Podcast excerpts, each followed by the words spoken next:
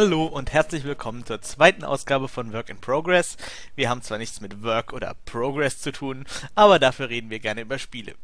Bei mir befindet sich mein alter Homie, der Erik, und ich bin Was der Jan. geht? Ja, heute wollten wir ja mal über unsere Lieblingsspiele reden, nachdem wir ja ja, einmal einen normalen Podcast gemacht haben, machen wir jetzt gleich einen, der nicht mehr normal ist. Und da frage ich dich doch gleich direkt mal, was ist denn, was sind denn deine Lieblingsspiele? Zähl mir mal das, sag mir mal das erste einfach. Wir machen da jetzt keine Nummerierung, wir nennen einfach welche. Gut, also ich bin ja so ein Mensch, der legt bei Spielen gleich mal so viel Wert auf die Story und mag vor allem Spielmechaniken und von daher habe ich auch ein paar Jump at Once und so Kram und so ein paar Sachen, die ein bisschen Mechanics brauchen. Das erste Spiel auf meiner Liste ist Super Meat Boy, ein Klassiker aus dem Jahre 2006 und mein absolutes Lieblings-Jump at One von Edward McMillan, von dem hast du auch sicher schon gehört. Ja, du stehst hast total sogar auf gespielt. Edmund. Ja. Mein Ja. Gott. Ähm, nun gut. Super Meat Boy hat das klassische Jump at One Szenario. Deine Freundin wird entführt und du bist ein kleiner Meat Boy, also ein, ein Boy aus Fleisch und deine Freundin ist ein Pflaster, was auch voll gut passt, weil der Super Meat Boy blutet, äh, blutet die ganze Zeit. Die passen halt eben voll gut zueinander. Voll, voll lieb und so. Und ähm, ja, deine Freundin wird von Dr. Fötus entführt. Das ist ein Fötus in einem Glas und der Fötus hat einen Anzug an. Wie immer bei Apple Backbill, eine sehr schöne Prämisse. Hat er nicht auch einen Schnauzer oder so? Und so ein, so ein äh, Nee, er hat, Monokel? ein, er hat ein Monokel, aber keinen Schnauzer. Edwin McMillan hat auch ein paar sehr schöne Sachen zum Jugendschutz erzählt, aber dafür müsste ich, glaube ich, spoilern, das will ich nicht. Auf jeden Fall, ähm, Ja, jetzt hast du es angeteasert, jetzt musst du es aber auch schon sagen, sonst ist es nicht cool. er wollte ja, dass das Spiel ab 12 wird und ähm, er hat sich sehr viele Sorgen gemacht, dass das Spiel nicht ab 12 wird, weil am Ende wird Dr. Fötus zertreten, also Super Meat Boy zertritt einfach einen Fötus, was ja durchaus bedenklich ist, würde ich mal sagen. Und ähm, das war aber gar nicht das Problem. Das Problem war, dass ein anderer Charakter irgendwann mal gefurzt hat. Das musste er dann rausnehmen. Oh Mann, ey. Das, das fand er super. War das jetzt die, sind da jetzt die Amis dran schuld? Oder die Ich glaube schon. Ich gehe mal davon aus, das sind die Amis. Ja, die haben ja kein Problem mit Gewalt, nur mit vulgärer Sprache oder mit vulgären Damit haben wir kein Gegebenheiten. Problem, weil wir Deutschen haben so einen tollen und vernünftigen Humor. Das ist ein Sauerkrauthumor, davon muss man ja furzen. Genau. Aber der schlecht. Also auf jeden Fall, ähm, du springst von Welt zu Welt. Wie gesagt, ist ein Jump at One. Und das Ding ist halt eben einfach richtig, richtig hardcore. Es ist richtig schön knackig, besonders in den späteren Leveln. Und da gibt es auch noch so ganz viele Geheimlevel, die man freischalten kann. Also das ist von der Mechanics. Und äh, zur Steuerung, sie ist perfekt. Das, der Super Meat Boy reagiert einfach immer perfekt. Und es gibt auch noch ein paar andere Charaktere, die man nicht erst freischalten muss, durch das Einsammeln von Boni. Alles ganz typisch. Und äh, das ist nicht in vielen Jump so. In Super Meat Boy kann man, wenn man die Shift-Taste drückt, kann man schneller rennen. Ich habe es mit der Tastatur gespielt. Es wird empfohlen, das mit dem Controller zu spielen. Habe ich mich drüber hinweggesetzt. Ging auch ganz vernünftig. Das machst du ja immer, wenn es irgendwie Ja. um Controller geht. Ähm, Genau. Jetzt wollte ich noch fragen, da gibt es doch so eine Dark-Welt, ne? Das ist doch dann quasi, du, Genau, du du spielst kannst das das Level ja- auf Hard durch oder so und dann kriegst du die, die dunkle Version von dem Level. Nee, wenn du das Level auf A Plus durchspielst, dann kannst du nochmal die komplette. Du kannst das komplette Spiel einfach nochmal durchspielen, nur viel schwerer in der Dark World. Das ist dann halt eben auch sowas. Und da gibt es auch diese Geheimlevel, die sind sogar noch schwerer als die Dark World. Also die sind schon richtig hart. Ich habe auch manche nicht geschafft. Es gibt so ein Hochhaus-Level und das, das hasst einfach jeder. Das Ding ist so brutal, da, da kommst du nicht durch. Da kommst du nicht über die ersten 10 Meter hinaus. Aber was ich auch noch ganz gut finde, ist, dass wenn man ja, wenn man so ein eigenes Level erstellt, dann darf man es nur dann veröffentlichen, wenn man es selbst durchspielt. Das heißt, man kann einfach kein unschaffbares Level veröffentlichen, was ich ziemlich cool finde. Ja, das wurde äh, auch übernommen bei Trials Evolution oder so. Ist ja auch ein sehr gutes System. Es war auch einfach sehr revolutionär für Jump Advance, das ganze Spiel. Game Origins hat sich da auch durchaus inspirieren lassen. Game Origins ist ja auch ein sehr gutes Spiel. Und ähm, Super Meat Boy hat einfach einen tollen Humor und ist rein spieltechnisch das beste Jump Advance, das ich je gespielt habe, weil es steuert sich einfach unglaublich gut, unglaublich flüssig. ist ein kleines Kleinod. Sowas sieht man selten. Wow, jetzt habe ich echt Lust, das zu spielen. Ja, das sollte jeder spielen. Ich will nicht sagen, ich kann es nur weiterempfehlen, weil das die Natur dieser ganzen Scheißliste ist. Also wäre das ja irgendwie ein Sinn. Naja. Auf jeden Fall Super Meat Boy, gutes Spiel. Sollte jeder gespielt haben. Ich würde sogar sagen, es ist revolutionär. Und es von Apple Macmillan. Ja, das ist ein Argument, ne? Das ja, ist von Apple natürlich ist das ein Argument. naja, gut, dann würde ich sagen, dann bin ich jetzt mal dran. Äh, ja, also mein, das erste Spiel auf meiner Liste ist Beyond Good and Evil. Sollte man mittlerweile mal davon gehört haben, wird ja irgendwie an äh, vielen Stellen einfach hoch gelobt. Einfach, also, ja, ich weiß nicht, ich hab's halt einfach mal auf der Computerbild Spiele bekommen und dann habe ich es halt installiert und dachte mir so, naja, hm, fotografieren. Computerbildspiele ist aber auch so ein Drecksblatt, Alter, dass Ja, ich, ich- das mal lesen Ich hab, konnte. ich hab's nicht gelesen. Ich hab mir nur das, ich hab's mir nur für die DVDs gekauft. Wer hat's denn die schon sich über gelesen? Wasser. Die halten sich so über Wasser nur durch die Vollversion. Das ist so ein Schund. Sogar das Papier ist scheiße. Kannst du mal das aufhören, die Ding? Computerbildspiele zu bashen? Nein, ich will das- mal das von dem machen wir jetzt. erzählen, ja? Aber die ist so schlecht. Das, Ja gut, was wolltest du über weiter. das Papier erzählen? Das Papier ist einfach schon scheiße.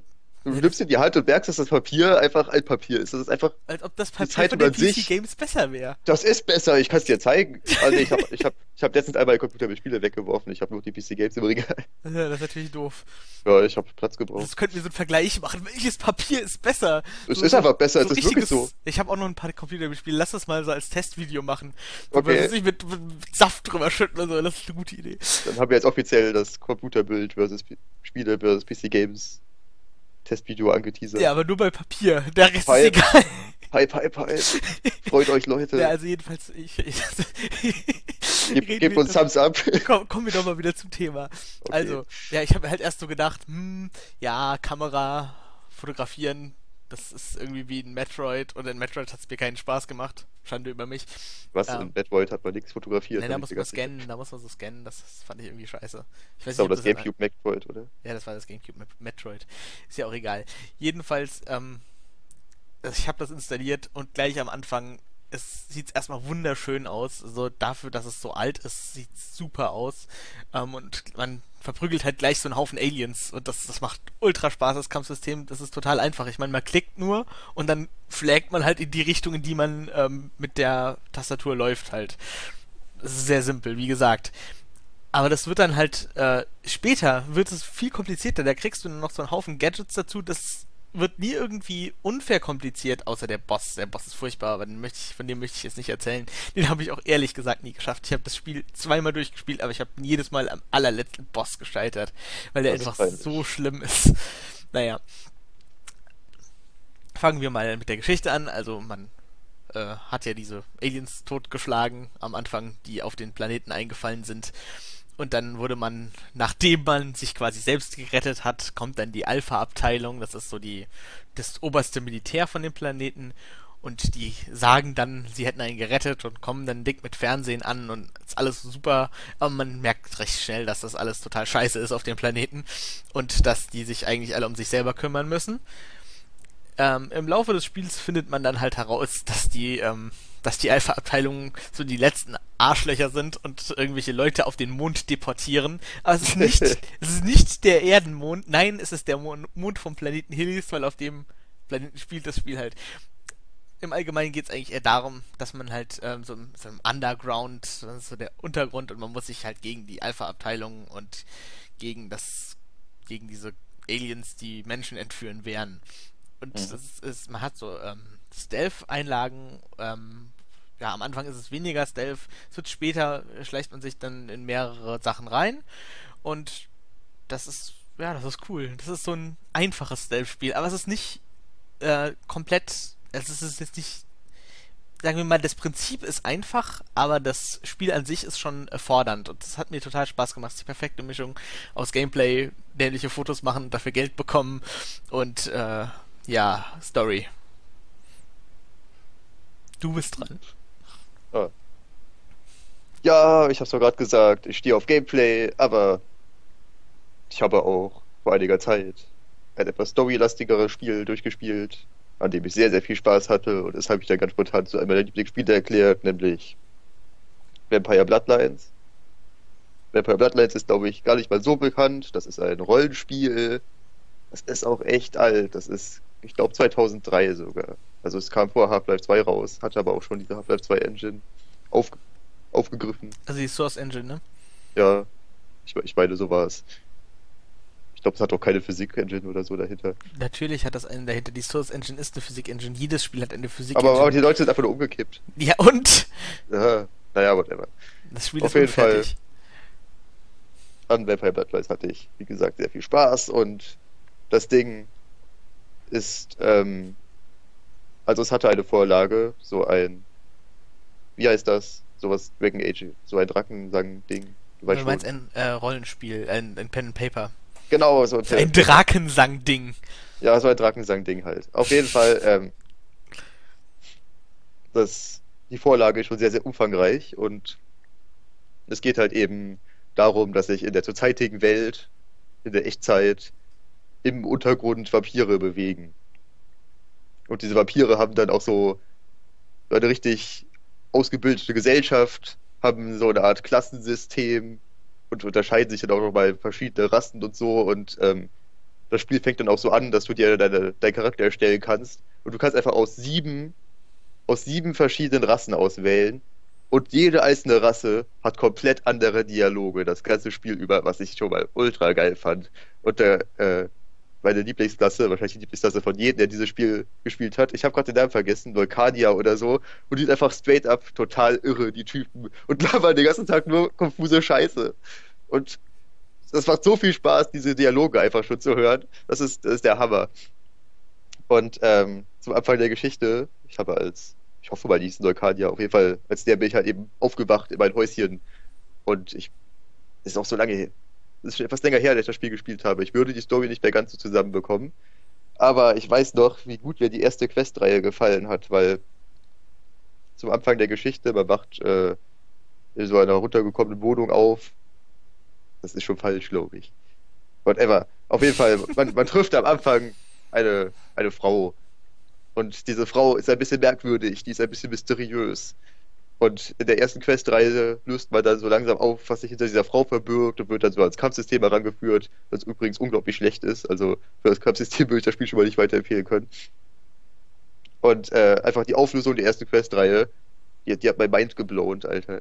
Die hat dein Mind war's- geblownt. Die hat mein Mind geblown, die, die war so gut. Ich, ich, ich saß da so davor, oh, what the fuck, ist das geil, holy shit. Und äh, das, ist, das ist eins von diesen Spielen, die einfach unglaublich gute Charaktere formen und äh, dann der Soundtrack ist doch so, der Still ist da, oder der nicht still, still ist da. Der, der Ja, der Geräusche. Soundtrack ist der stille Star. Ja, auf, auf jeden Fall, das schafft eine unglaublich dichte Atmosphäre und obwohl jetzt äh, es, unter, es unterteilt sich quasi in Level. Du, du spielst halt eben, deine erste Etappe ist dann Los Angeles oder so, da bist du irgendwie Downtown Los Angeles und hängst da in so einer Dreckswohnung ab. Und da musst du halt eben deine Questreihe zu Ende bringen und dann, dann kommst du in die nächste Gegend und das ist dann irgendwo anders, New York oder so. Und dann kommst du noch, dritte Ebene war dann irgendwie, nee, letzte Ebene war dann Chinatown, das weiß ich noch. Ist ja vollkommen Wurst, wo das ist eigentlich. Ja, oder? genau. Es ist, es ist halt eben einfach immer dieses Großstadt-Feeling, das, das da geschaffen wird. Und du, du musst dich da durchschleichen, weil einfach die Gesellschaft, die, die hassen dich ja alle abgrundtief. Das, ich glaube, ich müsste aber von vorne Also anfangen. solltest du mal erklären, dass Ja, du deine Masken selbst. wahren musst. Zum Beispiel. Oh, das, das System hatte ich ganz vergessen. Also, ähm, Ich habe das Spiel Woher nie weißt du gespielt das? und ich weiß es besser als du, weil du es mir mal erzählt hast, Mann. Also, es ist ja so, man ist ein Vampir und man bewegt sich unter Menschen. Und ähm, es macht ja durchaus Sinn, dass die Menschen kein Fan davon sind, dass man ihnen das Blut aussaugen will. Weil das machen Vampire ja so. So Ja, ja, das kriegt man ist Spiel so. wieder Leben. Und von daher muss man verbergen, dass man Vampir ist. Das heißt, wenn man mitten auf der Straße gerade mal eine Prostituierte aussaugt und das jemand sieht, dann, dann kommen auch sofort die, da kommt nicht, da kommt nicht nur die Bullerei, da kommt die Special Vampirjäger-Einheit und macht dich dann alle, aber so insta. Ja, Da hast du auch keine Chance mehr, dann ist einfach das Spiel vorbei. Weil das ist auch ganz klassisch Permadeath, du bist einfach tot, wenn du tot bist. So, so muss das ja auch bei guten Rollenspielen. Und, ähm, ja, was könnte ich noch über Vampire Bloodlines erzählen? Es gibt so viel zu erzählen. Es ist halt eben einfach, dass im Hintergrund die ganze Zeit die, die Dice Rolls kommen, die Rollenspieltypischen. Und das Ding ist halt eben einfach ein ultra hartes Rollenspiel und verbirgt das Ganze hinter einer Art Shooter-Fassade. Du solltest erklären, was ein Dice Roll ist, weil das klingt so ein bisschen englisch. Das ist ja auch englisch. Es ist, ja, es klingt durchaus Im. Hintergrund wird halt gewürfelt, wie bei einem Pen-Paper-Rollenspiel. Genau, Selbst wenn es aussieht wie ein Shooter, wird es immer noch gewürfelt. Ähnlich wie bei Borderlands, bloß dass es bei Borderlands nicht so viel gewürfelt wird. Da ist immer noch mehr Shooter als Würflerei. Ähnlich wie bei Bioshock. Bei Bioshock wird kaum gewürfelt, glaube ich, eigentlich so überhaupt nicht. Ja, aber es ist so merkwürdig Rollenspiel. Da hast du was falsch verstanden. Da sind einfach nur die, äh, die Attacken dann stärker, wenn du dir stärkere Attacken kaufst. Aber darum geht's ja nicht. Also, äh, was man vielleicht noch erwähnen sollte zu dem Spiel ist, dass, wenn, wenn ihr euch das auf Steam kauft, dann könnt ihr es nicht spielen, ne? Also, Ja, das, das Spiel war nämlich in der Urfassung echt schlecht. Also es war ein absolutes es hat nicht gestartet. Ding. Es hat nicht Ja, mal und, gestartet. und wenn man was bei Steam runterlädt, dann, dann startet es einfach nicht. Man kann es einfach nicht spielen. Also muss man erstmal die, erstmal die Fan-Patches runterladen. Oder den allerneuesten Fan-Patch. Und, und dann kann man es überhaupt mal starten. Aber das verbessert auch das Spiel. Also als ich das Spiel gespiel, gespielt habe, ich habe es durchbekommen und hatte null Bugs. Das lief alles prima. Ich finde es krass, was so Communities hinbekommen. Haben sie das nicht auch bei äh, Gothic 3 so gesund gepatcht mittlerweile? Ja, bei Gothic 3 haben sie noch 100 äh, Quests dazu geklatscht und selber vertont. Mhm. das könnte man auch mal wieder spielen. Gothic 3 war so leer, da haben sie einfach nur ein bisschen Content dazu gepackt. War, war ganz nett von denen. Und das Spiel hatte die beste Horrormission aller Zeiten. Vor Ravenholm. Bloodlines, aber nicht Gothic 3, ne? Nein, Gothic 3 nicht. Ähm, also vor Ravenholm. Ravenholm war ja in Half-Life 2 die Zombie-Stadt. Die war auch ganz okay. Hm. Auf jeden Fall, da geht man in so eine Spukvilla und muss aufklären. Also man arbeitet da für diese Frau, die mysteriöse Frau, die man am Anfang kennenlernt, und die will halt eben, dass man die Spukvilla ausräuchert. äh, herausfindet, was da abgeht. Und, und, und äh, du gehst da rein und du denkst dir nichts Böses dabei. Du denkst, oh ja, ist halt so ein kleines Scheißspiel, Spukvilla, egal, kann ich ja mal durchspazieren. Und, und ich bin da durchgegangen und habe mir genau das gedacht. Und das war echt scheiße gruselig. Ich, ich hätte es fast nicht hinbekommen, durch diese scheiß Spukvilla zu bekommen. Ich musste das Gamma ganz hoch stellen, das Licht anmachen und, und mich so langsam da durchschleichen. Weil, weil da laufen andauernd weiße Gestalten durch die Gänge und alles geht kaputt. Andauernd fällt dir irgendwas entgegen. Aber trotzdem bleibt die Atmosphäre stets sehr dicht und, und das Ding ist dann auch noch richtig, richtig dunkel. Und du siehst einfach die Hand vor Augen nicht. Brutal. Hm. Und, dann, und dann kommt man in den Keller, in die Küche. Und auf einmal fangen alle Töpfe an, durch die Gegend zu fliegen. Und es hört nicht mehr auf. Und, und die Töpfe fliegen ins Gesicht. Und du kriegst auch noch Schaden. Und dann, und dann stirbst du auch noch fast. Das, das ist richtig fies. Ich, ich hatte selten so viel Angst in einem Spiel wie in dieser dummen Spukvilla. Ich, wu- ich wurde gespukt, sozusagen. Ja, Vampire Bloodlines ist ein gutes, gutes Spiel. Ich will auch einfach nicht so viel von der Story vorwegnehmen. Ja, du hast schon gut erzählt, finde ich. Ich, ich finde die Spukvilla, das klingt gut. Ja, Ähm, die Spieler ist Wir sollten uns vielleicht mal ein bisschen ranhalten. Wir haben schon 18 Minuten gelabert und erst zwei von elf Spielen. Ja, aber das ist doch der Lieblingsgame Megacast. Ja, wir haben Zeit. Ach so, haben wir. Na Ja. dann. Ja, dann bin ich jetzt wieder ja dran. schneiden. Weil ich das, ich muss hier nichts schneiden, ich schneide hier gar nichts. Äh, Okay. Was soll ich Ihnen sagen? Ja, also, ich erzähle jetzt mal von meinem zweiten Spiel auf der Liste, das ist die Sims 3. Ich habe auch überlegt, ob ich eine Minecraft reinnehme, aber das ist halt einfach so Standard. Das finden hier irgendwie alle gut oder alle schlecht. Also, so die eine Hälfte von allen findet es gut, die andere schlecht. Ähm, und da habe ich gedacht, nimmst du einfach Sims 3. Ich habe auch einen Grund, warum es ausgerechnet die Sims 3 ist.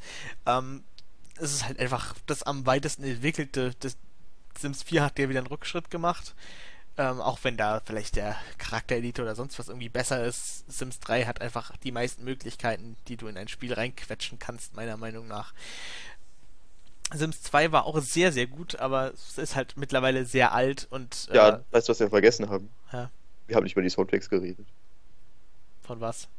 Von Super Meat Boy und Beyond Good and Evil. Die haben beide hervorragende Soundtracks. Ja, haben sie, tatsächlich. Ja. Äh, der Super Boy Soundtrack ist von Danny Baranowski. Den, den kennt man wahrscheinlich nicht, aber der macht extrem gute Musik. Der hat auch diese Binding of Isaac den Soundtrack. Hust, hust. Ja, ja, ja, ja. Ich wollte nur mal anmerken, dass man sich Danny Baranowski anhören könnte. Also, der Beyond Good Evil Soundtrack, der ist nur nochmal so fürs Protokoll. Ich habe keine Ahnung, von wem er ist, aber das äh, Titellied quasi, das, was man in der Installation hört und was in dieser Propaganda. Bar läuft, das ist, äh, das ist ein Remix von einem Telefon von einem Telefonat halt. Und das ist so gut. Man merkt gar nicht, dass es einfach nur ein Remix von einem Telefonat ist. Man denkt, es war einfach so gedacht. Ich verstehe Ja, den Text zwar nicht, aber der, das ist einfach super. Ja, der Soundtrack von Be Good und Evil, den höre ich auch ab und zu mal in meiner Freizeit an. In der Freizeit also. Ja, in meiner Freizeit. Ich habe nicht viel Freizeit, aber wenn, wenn ich mal Freizeit habe, dann höre ich immer den Be Good and Evil Soundtrack. Naja, wollen wir mal wieder zurück zum Thema. Also, Sims 3 ist ein Ja. gutes Spiel, ne? Aber das, das, ich glaube, ich sollte es mal ein wenig genauer erklären. Das Prinzip von Sims sollte euch ja klar sein.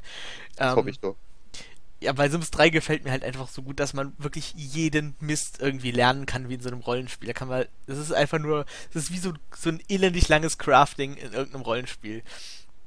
Kannst irgendwie erfinden oder so. Ich habe ja auch so viele Erweiterungspacks, ich habe mir fast alle gekauft. Alles, was nicht unsinnig war, habe ich mir eigentlich äh, gekauft. Außer die, also die Stuff Packs sind ja unsinnig, deshalb habe ich die nicht gekauft. So. Jetzt äh, kannst du in Sims halt einfach alles machen. So. Und ich habe halt eine Familie, die habe ich mir mal vor fünf Jahren oder so auf meinem ersten Rechner noch, habe ich die mir erstellt. Dann habe ich sie rüber auf meinem, äh, immer weiter gespielt, rüber auf meinen Laptop transferiert. Dann habe ich sie da immer weiter gespielt und auf meinen jetzigen Rechner transferiert. Der Speicherstand ist mittlerweile so um die 2 Gigabyte groß. Es ist echt ein Krampf, das Teil erstmal zu laden. Das dauert so um die 15 Minuten. Ich habe eine SSD, ne? Also der, das ist auch auf, alles auf der SSD installiert. Das dauert auch mit SSD so lange. Danach läuft es noch über, überraschend flüssig, muss ich sagen. Ich denke, da mache ich in Zukunft nochmal ein Video dazu, damit man meine Faszination für Sims ähm, mal genauer erkennen kann. Ich finde das, das einfach so gut, dass du da so viel sammeln kannst. Du kannst du kannst ja irgendwelche Ausgrabungen machen, dann kannst du die, äh, die ganzen Mineralien, die du aus dem Boden holst, kannst du dann einschmelzen lassen zu Barren und die, ähm, die Steine, die kannst du irgendwie schleifen lassen. Und wenn du jetzt alle Kombinationen von Steinen, die kannst du ja alle verschieden schleifen lassen. Und wenn du die alle, wenn du jeden Stein ausgreifst, das sind ja schon mal, was weiß ich, ich weiß, ich weiß nicht, wie viele sind, aber verdammt viele. Also, ich könnte sie nicht alle aufzählen. Ähm, da kann man sie alle noch in fünf verschiedenen Arten schleifen lassen. Bis, du- ich meine, da kannst du dein ganzes Haus mit Steinen zutackern, bis du wirklich alles aus dem Boden geholt hast. Dann kannst du diese Zwerge sammeln, die kriegst du auf eine ähnliche Weise. Du kriegst auch für ähm, verschiedene äh, Achievements noch irgendwie Zwerge, wenn du irgendwie Level 10 Es gibt Achievements. ja, es ist, es ist, ich würde es Achievement nennen, etwas, was du, ähm, was halt dein Sim geschafft hat.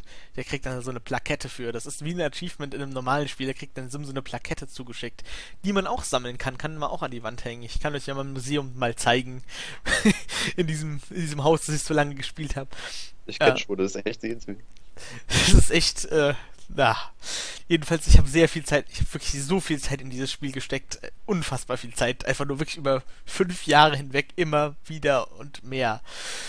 Ähm, auch die Mods machen das Spiel auch immer noch besser. Man kann sich so viel Mist hinzufügen. Ich habe mittlerweile eine Mod installiert, dass ich, äh, ich, also das Spiel meint, ich könnte unendlich äh, Sims haben, kann ich aber wahrscheinlich nicht. Irgendwann bricht es natürlich zusammen. Also das ist ja klar. Also, aber ich kann halt mal mindestens über 20 haben, bis es anfängt richtig zu laggen. Bei Sims 2 war das nicht so einfach, weil dann hat es irgendwann speichertechnisch einfach zugemacht. Da konnte man, äh, mit dieser einen Mod konntest du da 50 Leute haben, aber das hat dann halt einfach, das hat sich dann nicht mehr so flüssig gespielt. Egal, was man für eine Hardware hat. Ja, außerdem war es für Single-Core-Prozessoren. Also das ist auch ein Vorteil von diesem Sims 3, dass es jetzt eine Multicore-Unterstützung hat. Das heißt, man äh, belastet nicht immer nur einen Kern. Ich kann ja mal meinen Sims 2 Speicherstand zeigen und meinen Sims 3 Speicherstand. Das ist beides sehr sehenswert. Mache ich wahrscheinlich über beides ein Video. Ähm, ja. Ich, ich erinnere mich gerade an den ganzen Mist, den ich da gemacht habe. Das hat so lange gedauert. Mein, äh, ich habe ja eine riesige Familie erstellt und mein Hauptcharakter ist, der kann quasi alles. Der hat alles mal irgendwie gemacht und hat alle Fähigkeiten hochgelevelt. Das Mastermind. Ja, und ich. Und ähm, jetzt mittlerweile bin ich dabei, irgendwelche Mutanten zu züchten, aber bin ich noch nicht sonderlich weit mit. Ja. Oh. Es gibt so viele verschiedene Rassen und, und alles und irgendwelche Mutantenviecher und Supernatural, was weiß ich. Was Du ich müsstest liebe mal dein das. Kram auf Reddit posten, da bekommst du sicher eine Milliarden Upvotes. Ach, ich glaube nicht. Das Glaub muss man schon in einem Video erklären, sonst ist es nicht cool. Das sieht auf einem Bild nicht gut aus, das Haus. Es ist, ich habe mir ja einfach die größte Villa gekauft, die es gab. Die war zweistöckig. Ich habe noch drei Stücke draufgeklatscht oder so. Musste ja auch irgendwo Platz für das Museum sein. Und im Vorgarten von dieser wunderschönen Villa habe ich dann einfach so einen richtig verrotzten Garten angelegt. Voller Pflanzen, die vertrocknet sind und alles. So sind halt mit der Zeit vertrocknet, weil ich weil du faul warst. ja, weil ich zu faul war. Ähm, was man auch noch sagen müsste, also ich spiele das Spiel wahrscheinlich anders als andere Leute spielen. Ich spiele es einfach ähm, auf den Erfolg meiner einzelnen Leute ausgelegt. Das heißt, ich habe irgendwie eine Familie, aber die reden nie miteinander, die essen, schlafen und arbeiten.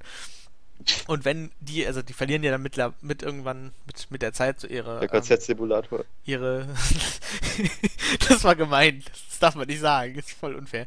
Also, die, die verlieren ja mittlerweile irgendwie, nicht mittlerweile, sondern mit der Zeit, langsam Jan, mit der Zeit ihre sozialen Bindungen quasi. Und dann kann man sich wieder sowas kaufen, dass das nicht mehr passiert. Also man kann sich ja dann von den Belohnungen, diesen Wunscherfüllungsbelohnungen, kann man sich dann wieder irgendwas kaufen, dass, die, dass man die Freunde nicht verliert oder so. Und dann kannst du mit Alchemie kannst du den Trank brauen, dass du den Trank auf den anderen wirfst und dann seid ihr Freunde. So du kannst um alles, was du in dem Spiel eigentlich machen müsstest, kannst du dir einen Workaround bauen. Einfach mit diesen Belohnungsgedöns oder mit diesen, ähm, meiner, manche meiner Sims schlafen auch gar nicht mehr, weil die sich die ganze Zeit irgendwelche Tränke reinpfeifen. So sind die, wir ja auch Freunde geworfen. Ich hab dir einen Trank an den Kopf geworfen. Ja, ja, ich, ich weiß, damals in der ja. ersten Klasse hast du mir einen Trank an den Kopf geworfen. das waren noch Zeiten. Ja. Naja, ich glaube, ich könnte da jetzt noch ewig in drei Tage drüber fachsimpeln. Es macht wesentlich mehr Sinn, wenn ich darüber mal ein Video mache und das mal gescheit erkläre. Also bist du wieder dran. Yay, noch ein Teaser. Ähm, ah ja, ich bin dran. Na gut. Komme wieder zum Gameplay zurück, schätze ich mal. Nachdem ich mich ein bisschen Vampire Bloodlines verloren habe. Ähm, ich überlege gerade, welches Spiel ich nehme. Ich habe hier diese Liste. Ich glaube, ich nehme Jedi Outcast. Jedi Outcast ist vielleicht manchen Leuten ein Begriff, ist ein sehr etwas älteres Spiel, ist ein First-Person-Shooter, hat aber auch noch zusätzlich zum First-Person-System ein Lichtschwert und das spielt man dann in der dritten Person. Und ähm, dieses Spiel liegt mir sehr am Herzen, weil ich es einfach, weil ich noch klein war. Ich hatte gerade meinen PC bekommen. Ich habe meinen PC viel zu früh bekommen. Ja, mit acht oder so, ne? Nee, mit sieben. Und, äh, und dazu hat noch mein Patenonkel mir einfach diese illegale Kopie von diesem scheiß Spiel geschenkt, von Jedi Outcast. Und äh, dann habe ich mir, als ich klein war, habe ich mir an Jedi Outcast die Zähne ausgebissen. Oh mein Gott, dieses Spiel. Ich, und ich habe es halt eben echt, als ich klein war, ich bin relativ weit gekommen. Ich habe es nicht durchgespielt, aber ich bin relativ weit gekommen, weil die Levels in diesem Spiel sind ziemlich groß und es gibt auch einfach sehr viele Rätsel, die man sich so ein bisschen knubbeln muss. Nicht, nichts allzu Schweres, aber herausfordernd, würde ich sagen. Denn ich habe es mir dann vor eineinhalb Jahren mal wieder gekauft und habe es nachgeholt, habe es komplett durchgespielt und fand es irgendwie immer auch super. Es ist ein richtig, richtig, richtig gutes Spiel. Und äh, ich muss erstmal meinem, meinem jüngeren Ich gratulieren, dass es so weit gekommen ist. Das, das, fand ich, das fand ich beeindruckend. Ich glaube, mein jüngeres Ich ist besser in solchen Spielen als, als das jetzige Ich. Aber vielleicht ist das nur eine Illusion. Das denke ich auch. Ich schätze mal, ja, ich, ich, sollte, sollte mal anfangen, über das Spiel zu reden, glaube ich. Auf jeden Fall FPS, und nee, ich dachte, das ist ein Third Person. First-Person-Shooter. Du spielst, du spielst in der First Person den Shooter-Teil und in der Third Person den Lichtschwert. Es gibt nicht wirklich einen Shooter-Teil, du kannst halt eben einfach als Waffe das Lichtschwert auswählen, wenn du lustig bist. Und dann bist du Third Person. Ja, und ähm, ah. es ist so Extended Universe halt eben. Man spielt Kai Katan und Kai Katan ist irgendwie ein Rebellentyp und man arbeitet für Mon Mothma Vielleicht kennt man die Namen, vielleicht kennt man sie nicht. Molbotba kam auch in den Filmen vor. Oder wurde, glaube ich, hier explizit der Name genannt. Und äh, man kämpft halt eben gegen so einen Exerich, dessen Namen ich gerade vergessen habe. ja, und der, ja, der ist halt eben ein Sith. Der hat noch so eine Sith-Schülerin dabei. Die, die, Story ist auch ziemlich, äh, die ist echt egal. Das ist, das ist einfach ein, ein hervorragender Shooter, muss man mal anmerken. Und ähm, Kai Katan hat halt eben auch noch seine, seine Rebellenkumpelin dabei, die Alex. Die ist wohl irgendwie hilfreich oder so. Meistens war sie einfach nicht da. sie hat mal ab und zu, war, hat, man, hat man so ein paar Escort-Missionen mit ihr gehabt. Wow, Escort-Missionen zacken. Ja, ich glaube, es war noch gar keine Escort-Mission. Ich glaube, sie hat nur neben dran gestanden und mitgeballert. Sie, sie, sie, sie ist nie aufgefallen oder so. Und sie hat wohl irgendwie zur Story dazu gehört. Ich könnte nicht mal sagen, ob sie am Ende gestorben ist oder so. Ich, ich meine, da war was. Die Story war echt, die Story war echt wurscht. Auf jeden Fall, ähm, man hat halt eben, was cool ist am Gameplay, man hat A, diese Machtfähigkeiten, weil Katan hat, ich glaube, im Vorgängerteil hat er irgendwie seine Jedi-Ausbildung abgeschlossen und von daher kann er so ein bisschen Machtspielereien machen. Und dann kann man halt eben, man kann die Zeit verlangsamen und sich verschnellern und das war damals schon unglaublich cool und das spielt sich auch heute einfach noch unglaublich cool. Ich, weil ich habe das Ding vor eineinhalb Jahren gespielt und ich, ich fand es richtig, richtig gut. Es macht dermaßen viel Spaß mit diesen Machtfähigkeiten. Es gibt einen Machtsprung, man Ding springt und man kann halt eben diese Machtfähigkeit noch aufleveln. Und wenn man den ganz hoch auflevelt, springt man einfach mal quer durch das ganze Level durch, weil, weil ab und zu gab es so turmartige Level und da kommt einfach so von einem Stockwerk auf das andere springen und so, so geile Scheiße. Das hat sich total gut gespielt und war einfach richtig, richtig gut. Ach Und dann, gut. ähm, dann gab es halt eben auch noch, teilweise hat man gegen, später dann gegen so Jedis gekämpft, da gab es noch so richtig geile Lichtschwertkämpfe, die waren doch so richtig schön schwer und das Lichtschwert hat sich einfach richtig, richtig cool gesteuert. Sehr viel Spaß gemacht und äh, am Anfang hat man das Licht- Lichtschwert noch gar nicht, da muss man noch durch die Fußtruppen durchballern, durch die Stormtrooper. Da man auch schon so ein recht eindrucksvolles Waffenarsenal, da gibt's ja den Granatwerfer und, und das Lasergewehr, es sind noch all diese Star Wars Waffen und die klaut man dann auch von den Stormtroopern. Und äh, ganz Anfang hat man nur diese Blasterpistole, die muss man so aufladen und das macht dann so Piu, Piu, Piu. So richtig Star Wars-haft. So, so. Ja, das mag ich äh, an alten Shootern, dass du dann noch richtig schön Ja. viele Waffen hast und nicht immer nur drei oder so. In Nuclear Swarm gibt es ja 100 Waffen, habe ich nachgelesen. Ist der Hölle. Echt jetzt? Ja, wenn, wenn man in spätere Level kommt, kriegt man doch mal dieselben Waffen in grün. Das ist der Schaden. Ähm, wo war ich? Ja, ähm, Piu, Piu, Piu und dann hast du noch Jum, Jum, Jum gemacht später mit dem Lichtschwert und, und das, das war immer sehr, sehr cool an dem Spiel, fand ich. Nachvollziehbar. Es hat einfach, ja, es hat einfach ein sehr geiles Kampfsystem. Es hat auch den Original-Soundtrack von Star Wars. Es, es hat einfach richtig dieses Star Wars-Feeling dabei. Und das war Spaß. Und ich glaube, Kyle Katarn ist auch wirklich ein wichtiger Charakter im Extended Universe. Also könnte es sogar für, für die Geeks unter uns sehr interessant sein. Ich fand die Story jetzt ziemlich meh. Ich weiß nicht, wie die anderen Leute die Story fanden. Vielleicht ist die Story auch die Genre-Revolution schlechthin. Allerdings kam sie mir echt nicht so vor. Ich glaube, die war echt meh. Ja. Aber ein, ein sehr, sehr geiles Spiel vom Gameplay her. Wahrscheinlich. Ich, es ist einfach mein absoluter Lieblingsshooter. Und obendrauf hat es noch ein Lichtschwert. Das ist ein, ein Pflichtkauf. Es hat ein Lichtschwert, verdammt. Ein funktionierendes Lichtschwert mit einem guten Kampfsystem. Sowas kriegt man nicht alle Tage. Und der Multiplayer war der Hammer. Der Multiplayer war echt cool. Ich habe keine Ahnung, warum die kein Schwein mehr, kein Ja. Schwein mehr spielen. Wahrscheinlich, weil der Server kaputt ist? Oder ist Das, der noch das an? ist wahrscheinlich, das ist wahrscheinlich der Grund. Kannst ja mal gucken, ja ob da irgendwelche bei, bei Fans Halo, bei Halo laufen wir auch noch die Server. Aber, aber ich glaube, das sind auch so Fanserver. Aber Halo hat noch eine richtig große Community, das finde ich geil. Halo 1, Ja, Halo 1. aber nur auf dem PC, ne? Weil die äh, Ja. Konsolen-Server, das ist ja ein bisschen schlecht. Okay, ich hab schon gedacht. Ja, und das war Jedi Outcast. Ein sehr, sehr gutes Spiel mit sehr, sehr geilen Star Wars-Feeling. Und bla, du bist dran. Oh, ich bin dran. Ja, dann, nachdem ich jetzt gesagt habe, dass Escort-Missionen scheiße sind, möchte ich gerne ein Spiel erwähnen, das eine einzige Escort-Mission ist. Und zwar Bioshock Infinite. Bioshock Infinite hier stellvertretend für im Prinzip die ganze Reihe, weil die Bioshock-Reihe einfach verdammt gut ist. Ich habe aber Bioshock Infinite ausgewählt, weil das, weil der Anfang einfach so genial ist. Der Anfang vom ersten Teil ist zwar auch verdammt genial, wo man diesen Film vorgeführt bekommt mit Aber, Andrew ja, Ryan, bla bla. Das ist mit dem Mittelteil vom ersten Teil. Mit dem großen Twist, Ja, der kein und großer Twist mehr ist. Den kennt man doch schon, darum geht's nicht. Es geht darum, dass der Anfang von Bioshock Infinite gut ist. Nicht darum, dass der vom ersten Teil irgendwie besser wäre, weil das ist er nicht. Den Ja, finde und ich sei nur so auch gut. freundlich und mach weiter. Könntest du mal aufhören, mir immer mal Mist reinzureden? Dann würde Nein, das auch nein, funktionieren.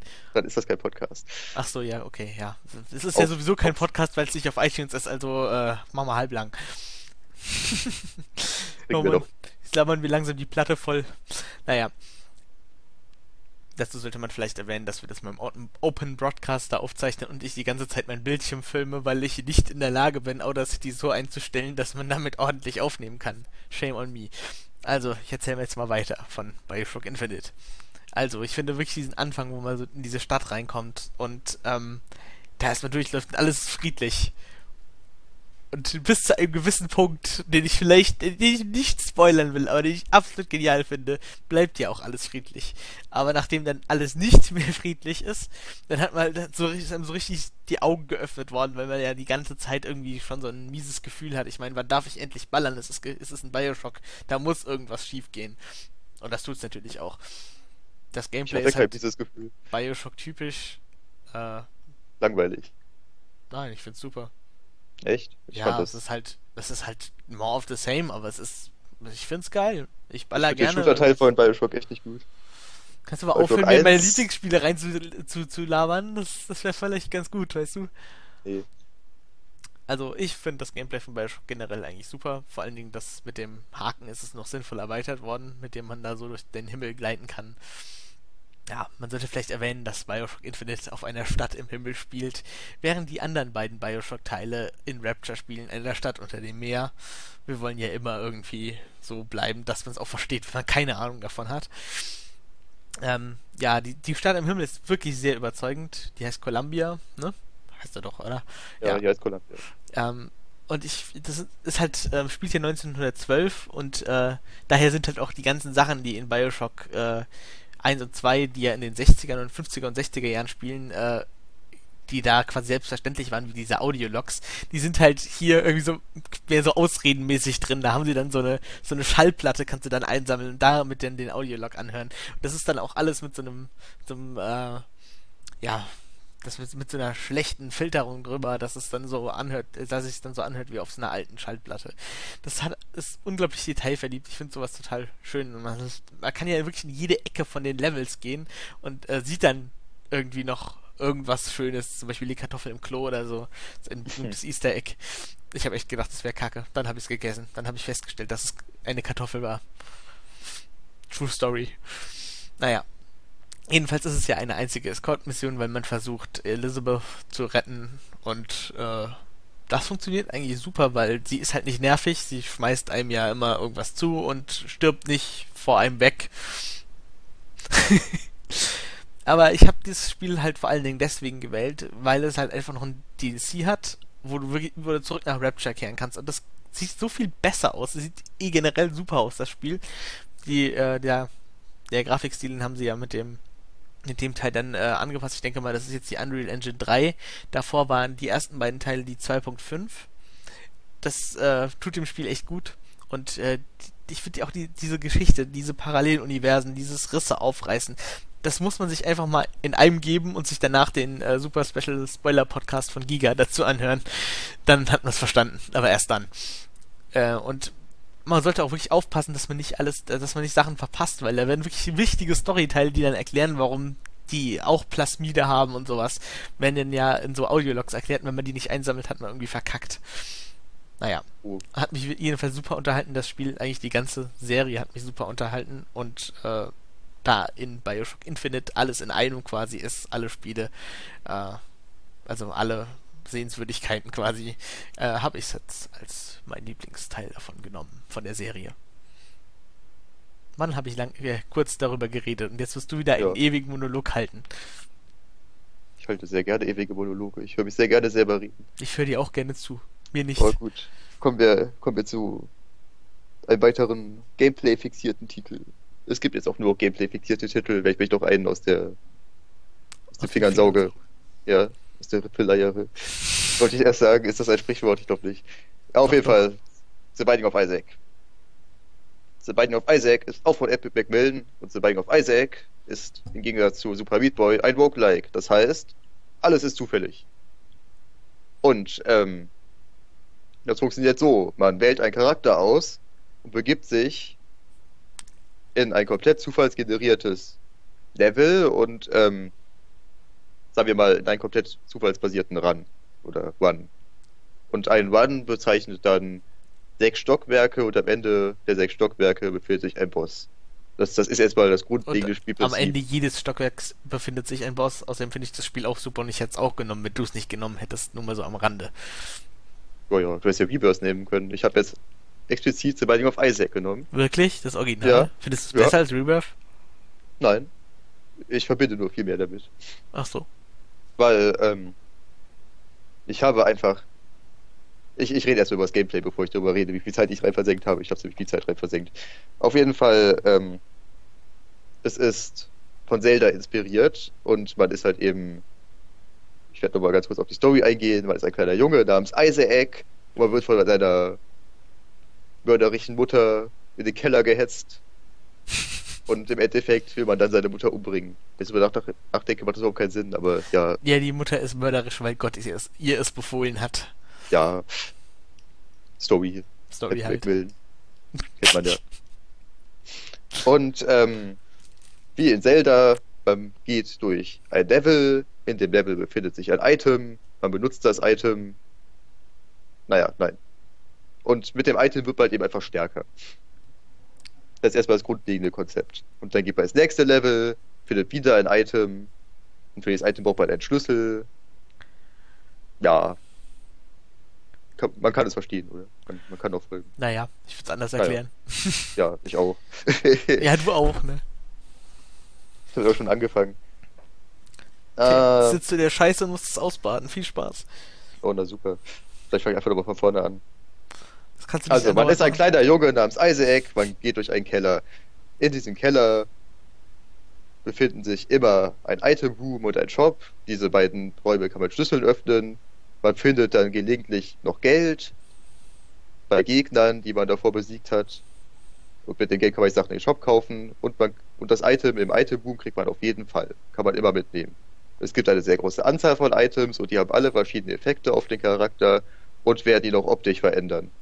Der Charakter hat verschiedene Stats, die da durch die Items verbessert werden. Zum Beispiel kann er einfach schneller schießen oder mehr Schaden machen. Was erwähnenswert wäre, ist, dass er mit seinen Tränen schießt. Also er weint ja. quasi seine Gegner kaputt. Genau. Später schießt er vielleicht auch noch blutige Tränen oder so. Das, das Spiel oder ist Zähne. sehr makaber. Ja.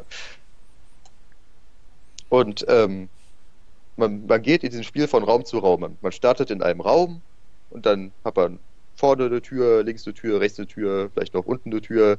Und dann geht man in den nächsten Raum und im nächsten Raum wird sich da was befinden. Vielleicht nur eine Truhe, vielleicht ein Haufen voller Gegner, die alle extrem verstümmelt sind und äh, etwas merkwürdig anmuten. Wie gesagt, makaber, Epic Willen. Und ähm, das Ziel des Spiels ist es halt eben, in den letzten Korridor, Korridor oder das letzte Stockwerk vorzudringen. Und am Ende des letzten Stockwerks befindet sich der Bossfight. Und das ist jetzt kein allzu harter Spo Spoiler. Der Bossfight ist natürlich die Mutter. natürlich. Und äh, im Laufe des Spiels wird man sehr, sehr viele Dinge freischalten. Es gibt eine unglaubliche Menge an Achievements. Ich werde mal kurz mal die Liste gucken. 84, na gut. Der, der Nachfolger hat dann schon 178. und äh, man schaltet halt eben Items frei und mein Gott, was fällt man noch frei? Neue, neue Bosse und so. Hast du eigentlich alle Achievements und alle Items und alles? Nee, tatsächlich nicht. Ich, ich muss noch. Ich muss nur noch zwei Challenges machen, aber dafür bin ich zu faul. Das Spiel sieht heute auch echt scheiße aus, muss ich sagen. Ich würde lieber Rebirth spielen. Also ich finde den Artstyle von The Binding of Isaac eigentlich besser als den von Rebirth. Aber ich finde halt die Auflösung scheiße.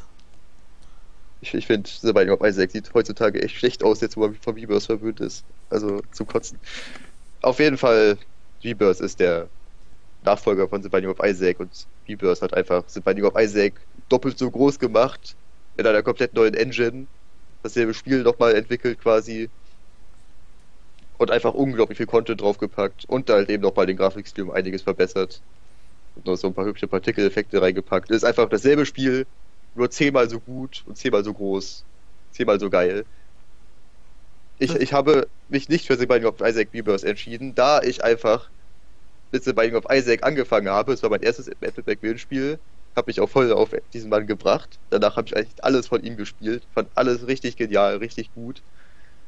Und äh, ich habe auch so viel mehr Zeit mit The Binding of Isaac verbracht als mit The Binding of Isaac Rebirth, weil inzwischen ermüdet mich das Konzept tatsächlich ein bisschen, aber ich glaube, es wäre unpassend gewesen, es nicht mit reinzunehmen, weil es einfach ein sehr, sehr, sehr gutes Spiel ist. Jetzt sag doch mal, wie viele Stunden du darin verbracht hast. Tatsächlich nur 170 oder so. Ach, nur 170. In einem kleinen Flash-Spiel. Und das 130. 130, gut. Ich habe 130 Stunden damit verbracht und das ist bei mir schon ungewöhnlich. Ich meine, ich bin jemand, der normalerweise nicht allzu viel Zeit in Spiele steckt. Ich spiele sie einmal durch und gut ist. Und bei diesem Spiel ist es halt einfach so, dass man im Laufe der Zeit immer mehr freischaltet. Weil da gibt es noch einen geheimen Charakter, ne? Nee, ein geheimes Stockwerk nach dem Boss. Und dann gibt es nach diesem geheimen Stockwerk noch ein geheimes Stockwerk mit einem noch fetteren Boss. Und, und dann hat man vielleicht mal das Spiel richtig durch. Aber dann muss man noch diesen Boss mit jedem einzelnen Charakter besiegen, um alle Items freizuschalten. Und das ist dann so ein Teufelskreis einfach. Und dann gibt es halt eben noch so Challenges, die man machen kann. die kann man im Hauptmenü auswählen. Es hat unglaublich viel Content. Es ist und es ist dermaßen befriedigend, jedes Mal ein Run zu schaffen. Und weil es so viele Items gibt, die auch den Charakter optisch verändern, spielt sich einfach jeder Run komplett anders. Und da ist einfach ultra cool gemacht und macht auch einfach sehr viel Spaß. Und dieses Zelda-Konzept ist. Für mich hat es sich ein bisschen abgenutzt, aber es braucht echt lange, bis es sich abnutzt. Es hat der, eine dermaßen große Langzeitmotivation. Es ist ein sehr, sehr spaßiges Spiel. Ist ein tolles Spiel. Jeder, sollte es gespielt haben. Und Rebirth ist wesentlich besser, halt einfach nur ja, deswegen. Also, ja, also wenn man sich, wenn man unbedingt den Binding of Isaac spielen will, sollte man einfach Rebirth kaufen. Es ist wirklich dasselbe Spiel, nur viel, viel größer, mit, mit nochmal einem geheimen Floor nach dem geheimen, geheimen Floor, mit einem noch fetteren, mit, mit, mit, noch mehr Charakteren und da wurden noch ein paar Charaktere halt eben einfach verändert, weil sie bei, im Original einfach scheiße waren und die keiner spielen wollte und die spielen sich jetzt voll vernünftig und so weiter. Vor ganz, allen Dingen ist viel. es ja gut, dass die ähm, Engine endlich geändert wurde, weil du kannst ein Flash-Spiel, das ist einfach ja, so ein bisschen also mein Computer, nicht effektiv. Genau.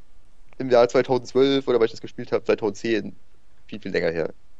2009, irgend sowas, war mein Computer eigentlich doch echt gut. Aber so beide auf Isaac wollte trotzdem nicht so recht funktionieren. Das fand ich schon ein bisschen brutal. Also es hat echt geleckt. Das war, das fand ich schon bescheuert.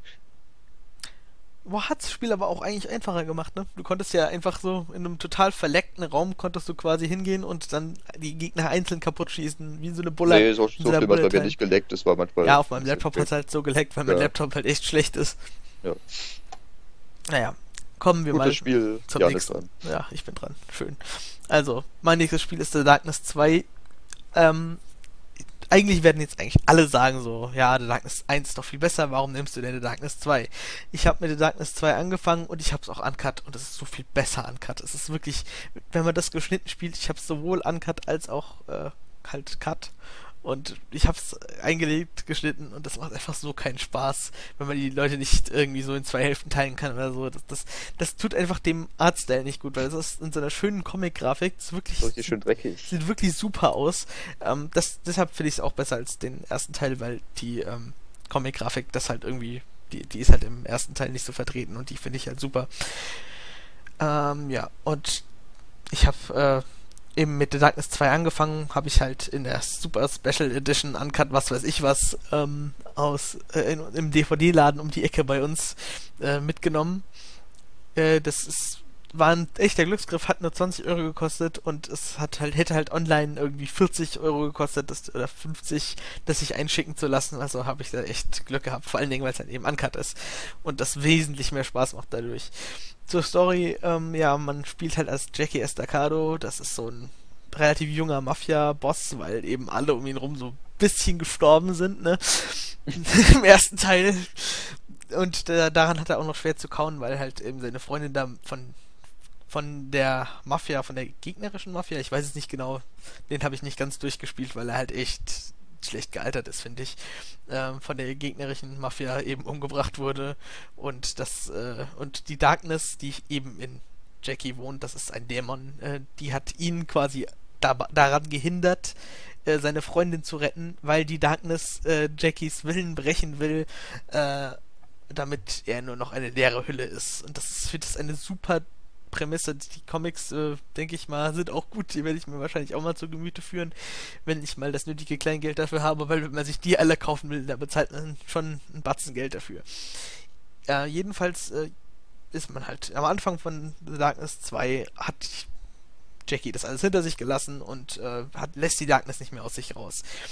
Aber dann kommt, äh, dann wird quasi das Restaurant, in dem er sich gerade befindet, überfallen. Der ganze, der ganze Laden brennt, alle sterben, alle zersplättern. Es ist ganz furchtbar. Und ähm, sein Bein wird zerschmettert. Äh, und dann stellt sich so heraus, ja, der, der, der ihn eben da in diesem, ähm, der ihn halt angegriffen hat, oder das ganze Restaurant angegriffen hat, der will, dass, äh, der will ihn provozieren, der will, dass die Dunkelheit rauskommt. Und äh, da Jackie dann einfach nicht mehr anders kann, als sie rauszulassen, sonst würde er sterben, weil die Dunkelheit, die repariert ihn quasi, die tut ihn sehr schnell wiederherstellen, wenn er irgendwie verwundet ist oder so. Das finde ich auch finde ich auch gut erklärt, weil äh, dadurch wird es nicht mehr so ganz so verdammt unlogisch. Also Ja, da hat man eine gute Ausrede. ja, da hat man eine, eine gute Ausrede Red für dieses Call of Duty-artige, da hast du dein Leben zurück, wenn du dich hinter der Wand stellst oder so. Ja, und dann äh, lässt man halt die Darkness raus und dann zerrobbt man einfach diese ganze, diese ganze Ma- Mannschaft an Gegnern. Die kannst du dann einfach in der Luft zerschneiden mit deinen Tentakeln. Das ist so cool. Äh, ich habe mich noch von keinem Shooter, nicht mal von Bioshock, so gut unterhalten gefühlt wie Aber von bei The Shock ist auch kein 2. guter Shooter. Hust, hust. Hust, Das hust, ist hust. deine Meinung, aber nicht meine, weißt du.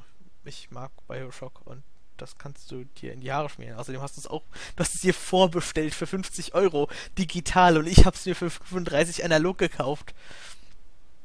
Ich hab's für XCOM getan. Du hast es für XCOM getan, natürlich. Ja. Ich, ich mag Bioshock wirklich gerne, aber ich finde den Shooter-Teil nicht so toll. Ja, jedenfalls, äh, das habe ich mich wieder verhaspelt. Also, das, was Ja, noch geschehen. wichtig wäre zu sagen, ist, dass ähm, in The Darkness hat man äh, das, also man muss, wie das, wie der Titel schon sagt, sich immer in der Dunkelheit bewegen. Man muss quasi die, die ähm, Glühbirnen oder die Neonlampen oder sonst irgendwas immer ausschießen, damit man die Darkness benutzen kann, weil die sich im Licht nicht so wohl fühlt. Und man will die Darkness benutzen, weil man kann zum Beispiel die Herzen der Gegner fressen, dann kriegt man dafür wieder Leben oder ähm, Punkte. Du kriegst auch so Skillpunkte, womit du deine Fähigkeit noch aufleveln kannst. Wenn dir irgendwas im Weg ist, dann schlägst du es einfach mit diesen Tentakeln kaputt. Das ist einfach ein unglaublich geiles Gefühl, weil du hast dann quasi alle Schultertasten belegt. Die äh, sind alle irgendwie, also du hast ja vier Schultertasten beim PS3-Controller und da sind zwei sind für die ähm, Tentakel belegt und halt noch die anderen zwei für die Kanonen und dann das sieht einfach so gut aus. Ich finde, das ist einfach so schön gemacht. Also selbst wenn die Grafik von der PS3 nicht gut ist, sieht einfach der Artstyle super aus. Und die Story Mhm. ist auch gut. Also es geht ja dann noch weiter. Die wollen ihn dann, die wollen quasi die Darkness aus ihm raus äh, operieren oder so. Das hat auch ein paar ekelhafte Folterszenen, wo du dann, wo du dann äh, den Spieß wieder umdrehst und den, dann den Folterer killst und was weiß ich was. Das ist super. Und das Ende ist auch gut, hat mich sehr überrascht. Aber das will ich jetzt nicht spoilern. Also ist das Spiel voll Blutwurst. Blutwurst? Schön blutig. Ja, es ist blutig. Be- Es Befriedigend. ist gut. Es hat eine schöne Story. Es, Ja. es sieht super aus. Deshalb, ich ga- ganz allein für den Artstyle finde ich es schon besser als den ersten Teil, obwohl der erste Teil mehr Tiefgang hat. Okay. So, ja. Du bist dran. Juhu. Dann könnt ihr jetzt Feinde machen. Denn das fünfte Spiel auf meiner Liste, das ich mir hier aufgeschrieben habe, ist. Trommelwirbel. League of Legends. Ray. Das ist fast so, wie wenn ich Minecraft gesagt hätte. Ja. Also, ich, ich mag League of Legends, weil ich bin ein mieses zehnjähriges Kiddie, außerdem potenzieller Vergewaltiger. Bin generell das Feindbild, das absolute Feindbild des Internets. Außerdem finde ich tatsächlich, dass es ein ganz gutes Spiel ist. Und äh, das, das war so damals im Jahre 2011, 2010, ich weiß es nicht. 2009? Nein, 2010. Keine Ahnung, als die Beta gerade an, äh, angefangen hat. Nee, als die Beta gerade zu Ende war. Achso, Beta. ähm, habe ich, habe ich dieses Werbebanner gesehen. Ich, ich war damals noch ein kleiner Schisser und ich habe nur ab und zu mal Spiele bekommen und ich habe dann immer von meinen Eltern Spiele ge- gekauft bekommen. Und da habe ich auch immer nur so Kinderkacke bekommen, so Zivilisation oder so. War ja ganz nett und so, aber Kinderkacke. Das, Und ich hatte auch gerade Internet, weil meine Eltern haben mich sehr lange von diesem bösen Internet ferngehalten. Was ich auch im Nachhinein recht gut finde, werde ich auch mal machen. Das Internet ist schon recht böse. Auf jeden Fall habe ich dann dieses Werbebanner gesehen für so ein, für so ein Spiel namens League of Legends und dann hatte ich mich daran erinnert, dass ich mal irgendwo in der PC Games den Test von League of Legends gelesen habe und da ist da tatsächlich relativ gut abgeschnitten hat. 70 oder so, ist ja ganz nett, ne? Und dann dachte ich mir, hey, das ist ja ganz nett, kann man ja mal ausprobieren. Und ähm, heute sitze ich immer noch vor diesem Spiel und verbringe sehr viel Zeit mit diesem Spiel. Denn es hat durchaus eine gewisse Langzeitmotivation. Das erste, was ich gemacht habe, war so ein bisschen alleine League of Legends spielen. Und da ist mir aufgefallen, ey, das ist ja schon langweilig und außerdem sind hier alle Arschlöcher. Und ähm, dann habe ich mal, angeworben.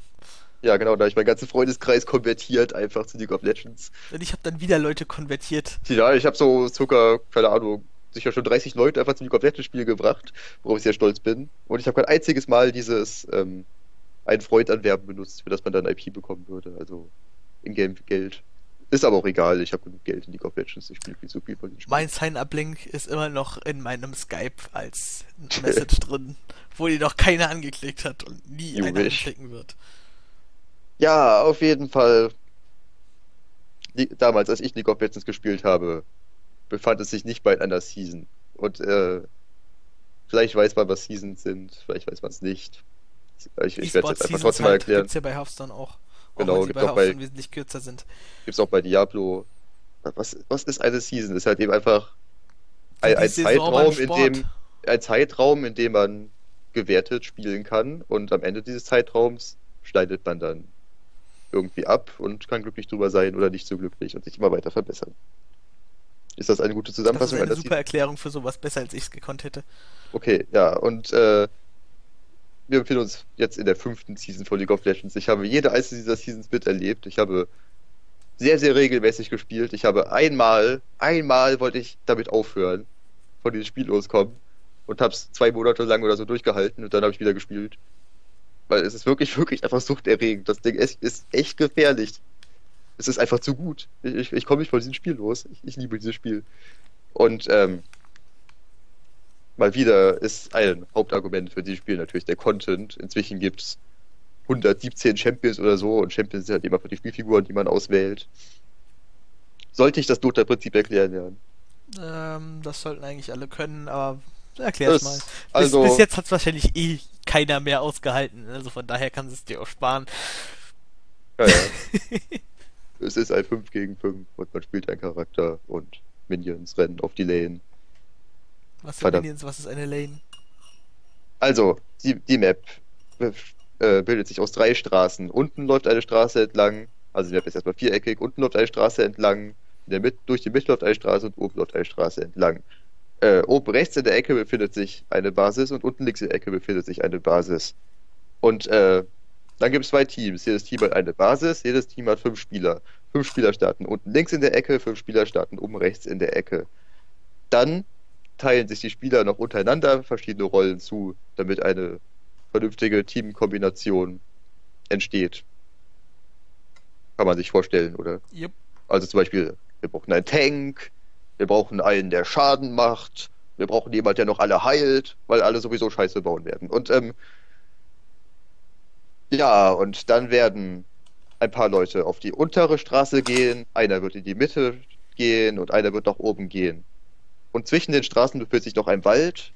Und in den Wald wird dann auch noch einer gehen und dort so neutrale Monster töten. Schön, und dann fangen an. Deutsch erklärst, so ein Wald. Ja, und dann fangen, und dann fangen an, äh, Vasallen auf, auf die Straßen zu gehen. Bei, bei der Minute 1,30 kommen dann so, so Wellen von Vasallen. Eine Welle besteht aus sechs Vasallen und die rennen dann auf diese Straße. Und ab, und ab dann kommen alle 30 Sekunden wieder sechs Vasallen. Und die kommen auch so aus der Basis raus spaziert. Und wenn man die umbringt, kriegt man Geld. Also wenn ich jetzt die gegnerischen Vasallen der Gegner umbringe, kriege ich dafür 30 Gold. Und in der Basis befindet sich ein Shop und da kann ich mir von diesem Gold, das ich bekomme, doch mal Items kaufen. Für Items werde ich mir jetzt kein deutsches Wort ausdenken, das ist echt unnötig. Gegenstände. so, zum Beispiel, ich bin der Typ, der Schaden macht, also kaufe ich mir einen Bogen. Und mit dem Bogen mache ich mehr Schaden. Ist, ist noch ziemlich einfach, das Ganze. Da gibt es noch so ein paar andere Werte, Rüstungsdurchdringung oder so, aber die interessieren ja kein Schwein. Der, der Tank will fetter werden und der, der Schadensmacher will mehr Schaden machen. Und so, so der Heiler will das Spiel dann vor sich hin. Und das Ziel ist es, die gegnerische Basis zu zerstören. Und in der Mitte der Basis befindet sich ein Nexus und dem, aus dem kommen dann auch die Vasallen rausspaziert. Und wenn man den kaputt macht, hat man gewonnen. Und das ist so das Spielprinzip, ganz grob. Und ich glaube, ich habe das sogar ziemlich gut erklärt, aber mhm bin schon ein bisschen stolz auf mich. Pat, pat. Ja, und dieses Spiel habe ich halt eben einfach, keine Ahnung, seit, seit, fünf Jahren fixt mich dieses Spiel an. Ich, ich, bin immer noch genauso süchtig danach wie am ersten Tag. Ich, ich habe so viel Spaß an diesem Spiel. Und ähm, wie bei sehr vielen Online-Competitive-Titeln wird es auch stetig gepatcht. Alle zwei Wochen gibt es einen neuen Patch. Und da verändert sich doch mal das Spielgefühl immer wieder ein bisschen, damit es einfach immer abwechslungsreich ist. Das, das Ding wird einfach nie langweilig es entwickelt sich immer weiter, es kommen auch immer wieder neue Champions. Früher, früher kamen alle zwei Wochen neue Champions, jetzt kommen nur noch alle paar Monate neue Champions, aber wir haben jetzt auch langsam mal genug, würde ich behaupten. Und die Community ist ein großer Haufen Krebs. Na, na. Naja. Ich, ich habe auch. Ich, ich glaube, ich hau das mal in die Beschreibung, was ich dir letztens geschickt habe. Es gibt überaus negative. Also sehr viele Leute berichten sehr negativ, aber das sind halt eben die Leute, die gerade angefangen haben. Ich spiele ja auf, auf recht hohem Level inzwischen. Ah, der Noch- feine Herr. nach langer Spielerfahrung und kommen alle super miteinander klar. Ich habe sehr wenig Probleme mit der Community. Ab und zu gibt es dieses eine Persönchen, das sich aufregen muss. Und weißt du, was man da macht? Man, man geht nicht, ja genau, man geht nicht ins Internet und sagt, äh, Community scheiße, bla bla bla. Sondern man ist einfach mal selber der, der gute Typ, der das Maul hält. Es ist nicht allzu schwer. Man muss, Das- den alles. Igno man muss auf den Igno-Knopf drücken, das ist das Einfachste. Das brauche ich nicht mal. Ich finde die Leute ja sogar noch ganz lustig. Ich höre mir halt eben an, was sie zu sagen haben. Und wenn sie dann sagen, äh, ich will, dass dein Haus Krebs bekommt, weil ich weiß, wo dein Bett schläft, und dann sagst du, ja, good story, wow, haha.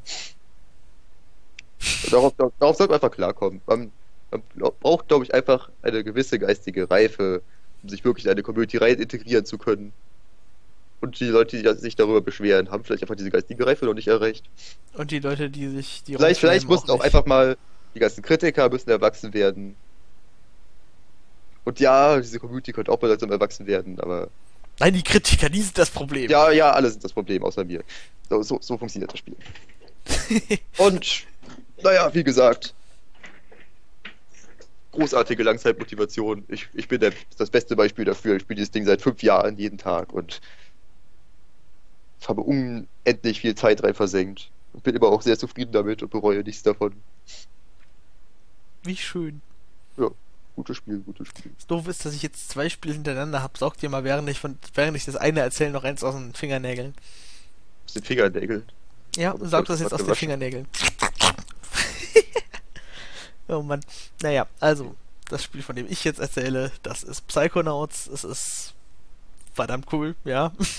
Also, man, erklären wir es mal so. Da gibt es so ein Camp und in diesem Camp werden Psychonauten ausgebildet. Das ist so ein kann, man kann sich vorstellen wie so ein Ferienlager. Die ganzen Psychonauten sind alle noch Kinder und Ja. die ja. Das mir gefallen tun. Ich habe das Spiel noch nicht durch und ich will es irgendwann mal durchspielen. Also Spoiler Da nicht zu. Nein, nein, da okay. gibt's keine Spoiler. Da gibt's eigentlich nichts, was du spoilern kannst.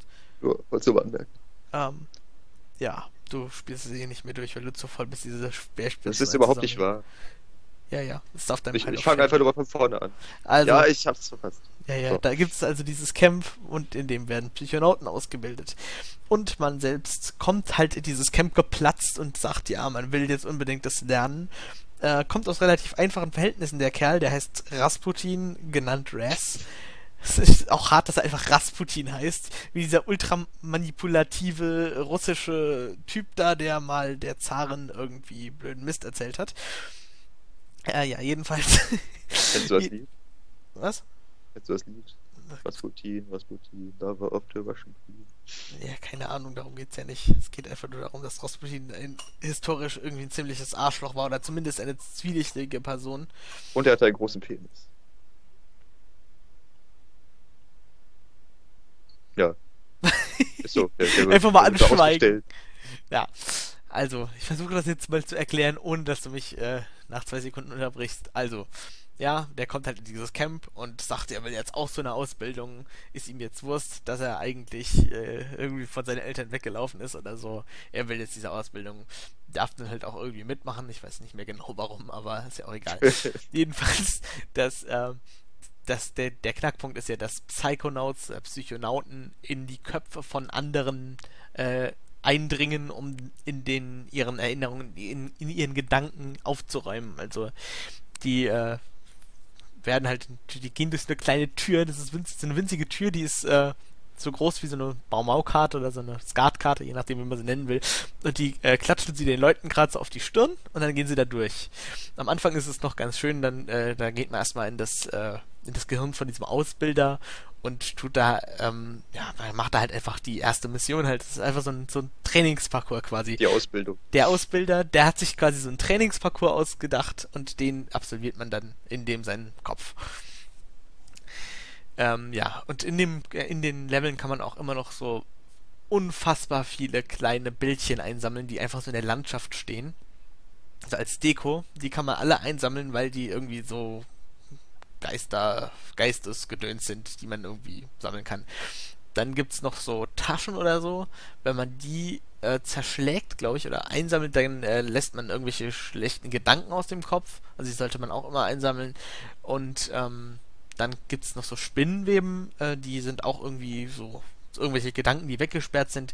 Für die braucht man so ein spezielles Werkzeug, das man sich dann später irgendwo im Laden kaufen kann. Aber die kann man dann auch wegmachen. Ist auch alles wunderbar erklärt, warum das so ist, aber total äh, wunderlich, einfach total durchgeknallt. So. Ja in diesen Köpfen. Naja, und dann geht's halt so weiter. Man geht halt so zu, von Lehrer zu Lehrer in denen ihren Kopf rein äh, und ähm, tut halt denen ihre Aufgaben bewältigen. Da lernt man halt bei jedem Lehrer eine neue Fähigkeit, also zum Beispiel so äh, kurz fliegen oder höher hüpfen oder sowas. Äh, und das, diese, die Level sind so abwechslungsreich, weil die ja wirklich jeder, quasi jeder Charakter hat das Level selbst gestaltet. Ähm, ja, und wenn man damit fertig ist, irgendwann kommt einem so, hm, irgendwie werden gerade die, die Gehirne von all meinen Mitschülern geklaut. Und das ist vielleicht nicht so cool. Und dann äh, ist Raz, der natürlich so, so der super Psychonaut ist, äh, ist dann natürlich so der Held und, und muss halt äh, alles, muss halt seine Mitschüler retten. Ähm, ja, und im, im Zuge dessen kommt man halt irgendwann in so eine Psychiatrie rein und da sind so coole Charaktere drin. Und man muss quasi allen Charakteren in dieser Psychiatrie helfen, damit man aus der Psychiatrie wieder rauskommt und äh, halt irgendwie so ans Ende von dem Spiel. Und jeder hat irgendwie ein anderes, total weirdes Problem und diese Probleme musst du auf in total anderen Welten, ich habe noch nie so ein abwechslungsreiches Spiel gespielt, das ist unfassbar, musst du dann äh, irgendwelche Sachen lösen, die total absurd sind, aber in ihren Köpfen sich zu einem riesen Problem angestaut haben. Der Humor ist auch super. Ja, das ist halt äh, Tim Schäfer, ne? Ja. Double Fine Spiele sind generell eigentlich ganz gut. Kann man davon ausgehen, ne? Ja, ja das, das war's so, bevor ich die Spoiler komme. Der, der Milchmann war noch ganz cool, den, den bis dahin habe ich gespielt. Den Milchmann fand ja, du konntest danach ja nicht mehr weiterspielen, weil du dann diese Spinnennetz-Aufsammeldinger äh, genau. kaufen musstest und äh, nicht so ganz gerafft hast, dass es relativ einfach ist, sich diese Speerspitzen zu sammeln. Ja. Ich habe sie erstmal ignoriert, so. Aber das war nicht so gut. Wow. Ja, ich habe ja dann gerafft, dass es relativ einfach ist, die einzusammeln. Hat halt eine halbe Stunde gedauert, war ein bisschen blöd. Würde ich, bis Game Design technisch das einzige, die einzige Schwäche an dem Spiel. Ach, und der Professor ist noch cool, der äh, Oberlehrer quasi, das der beste Lehrer von denen. Der, der ist ja auch so der einzige, der dann am Ende noch übrig ist. Mhm. Und der äh, erklärt einem das dann alles und was weiß ich, der hilft einem so. Ich mag den. Ist einfach, sind alles super Charaktere, aber Raz und der Professor sind so die besten. Yep. Ja, gut. Bin ich wohl wieder dran. Hab nur kurz was aus den Fingernägeln gesaugt. So wie du es mir gesagt hast, hab mal kurz durch meine Steam-Bibliothek durchgescrollt und hab mir gedacht, rede ich halt über Hotline Miami. Ich mag Hotline Miami. Warum ja, ist nicht? auch super. Ähm, gut, Hotline Miami ist ein.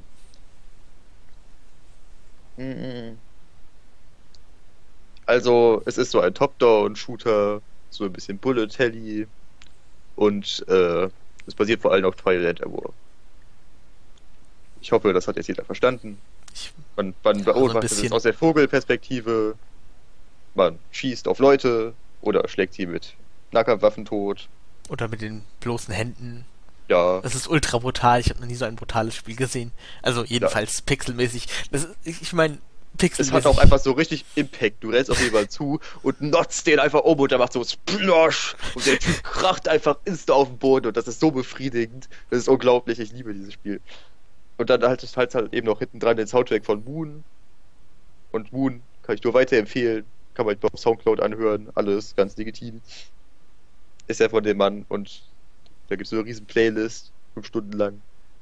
Höre ich ja manchmal an, wenn mir langweilig ist. Und Boon macht dann eben so richtig psychedelische Elektromusik. Und das klingt einfach ultra cool. Das versetzt sich dann einfach in dieses Spiel rein und äh, irgendwann versinkst du halt einfach da drin und spaced so ein bisschen out und du rennst einfach durch diese Levels und wam, wam, wam, wam, reißt so eine Combo an die andere und schlägst jedem Typ so richtig brutal einfach den Kopf ab, drückst denen die Augen aus, was weiß ich, was du mit denen machst. Das ist, das ist richtig abartig teilweise, aber es macht einfach dermaßen, es ist so unkomplizierter Spaß, es ist so befriedigend.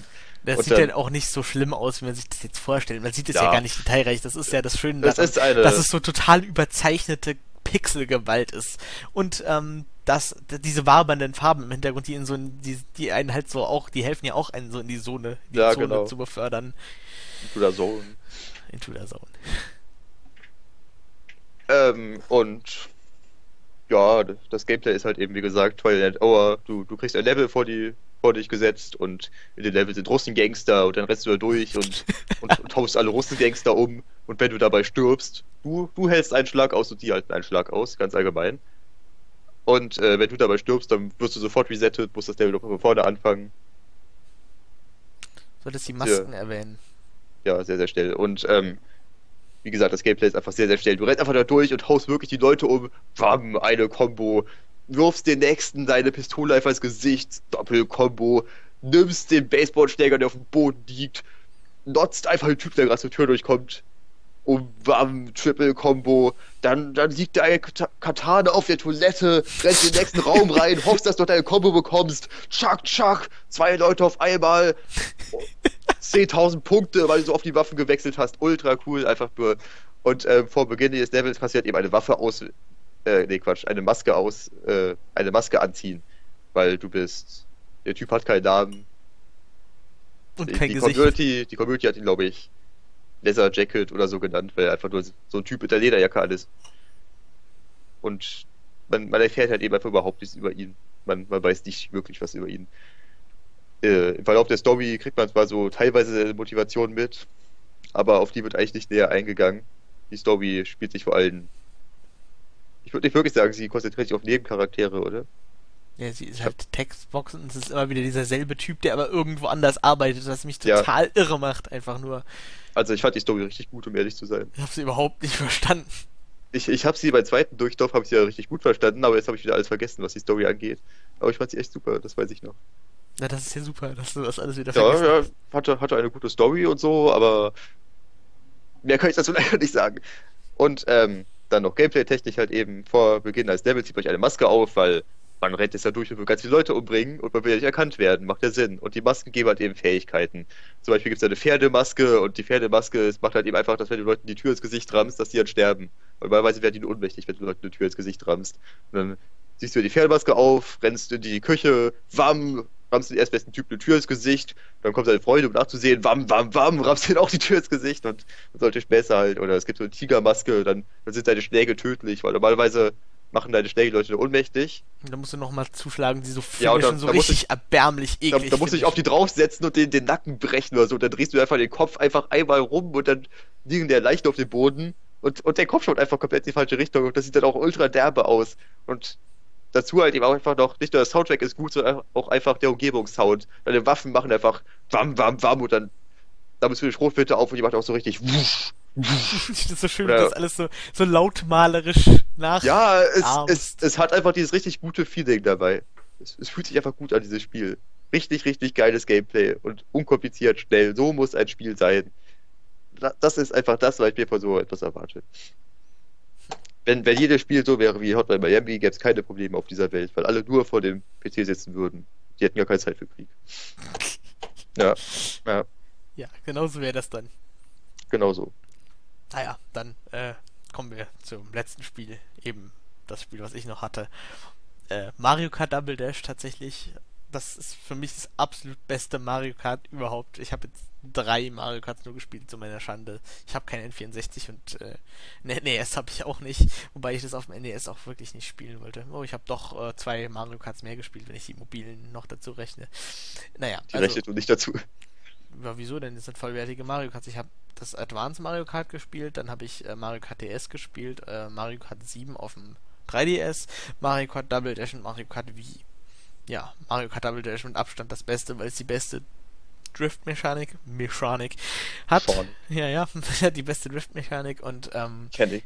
ja, und außerdem hat das eben zwei Charaktere, die du hast. Und jeder Charakter hat quasi seine eigenen, ähm, seine eigenen Specials, also die eigenen besten Items, die er bekommen kann.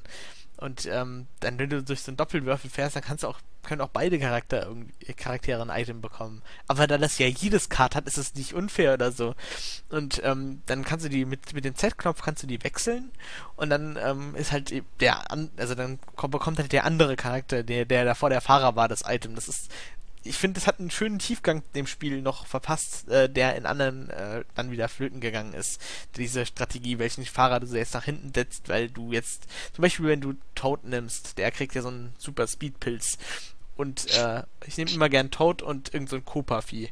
Das ist ja das dann diese drei, äh, diese drei äh, braunen Panzer kriegt, die drei zielsuchenden Panzer, die du durch die Gegend schießen kannst.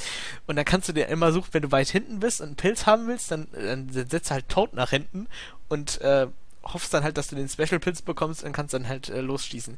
Wenn du äh, halt, wenn du weiter vorne bist, dann setzt du Copa nach, äh, nach hinten äh, und tust dann äh, eben diese, diese Panzer durch die Gegend schießen. Das hat ich finde, das hat einfach mehr Tiefgang als andere Mario Karts.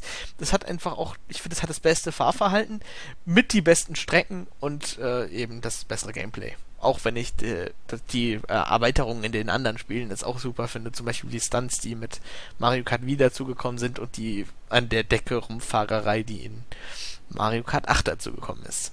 Auch wenn ich das noch nicht gespielt habe, ich glaube, das ist auch ein super Spiel. Ja. ja.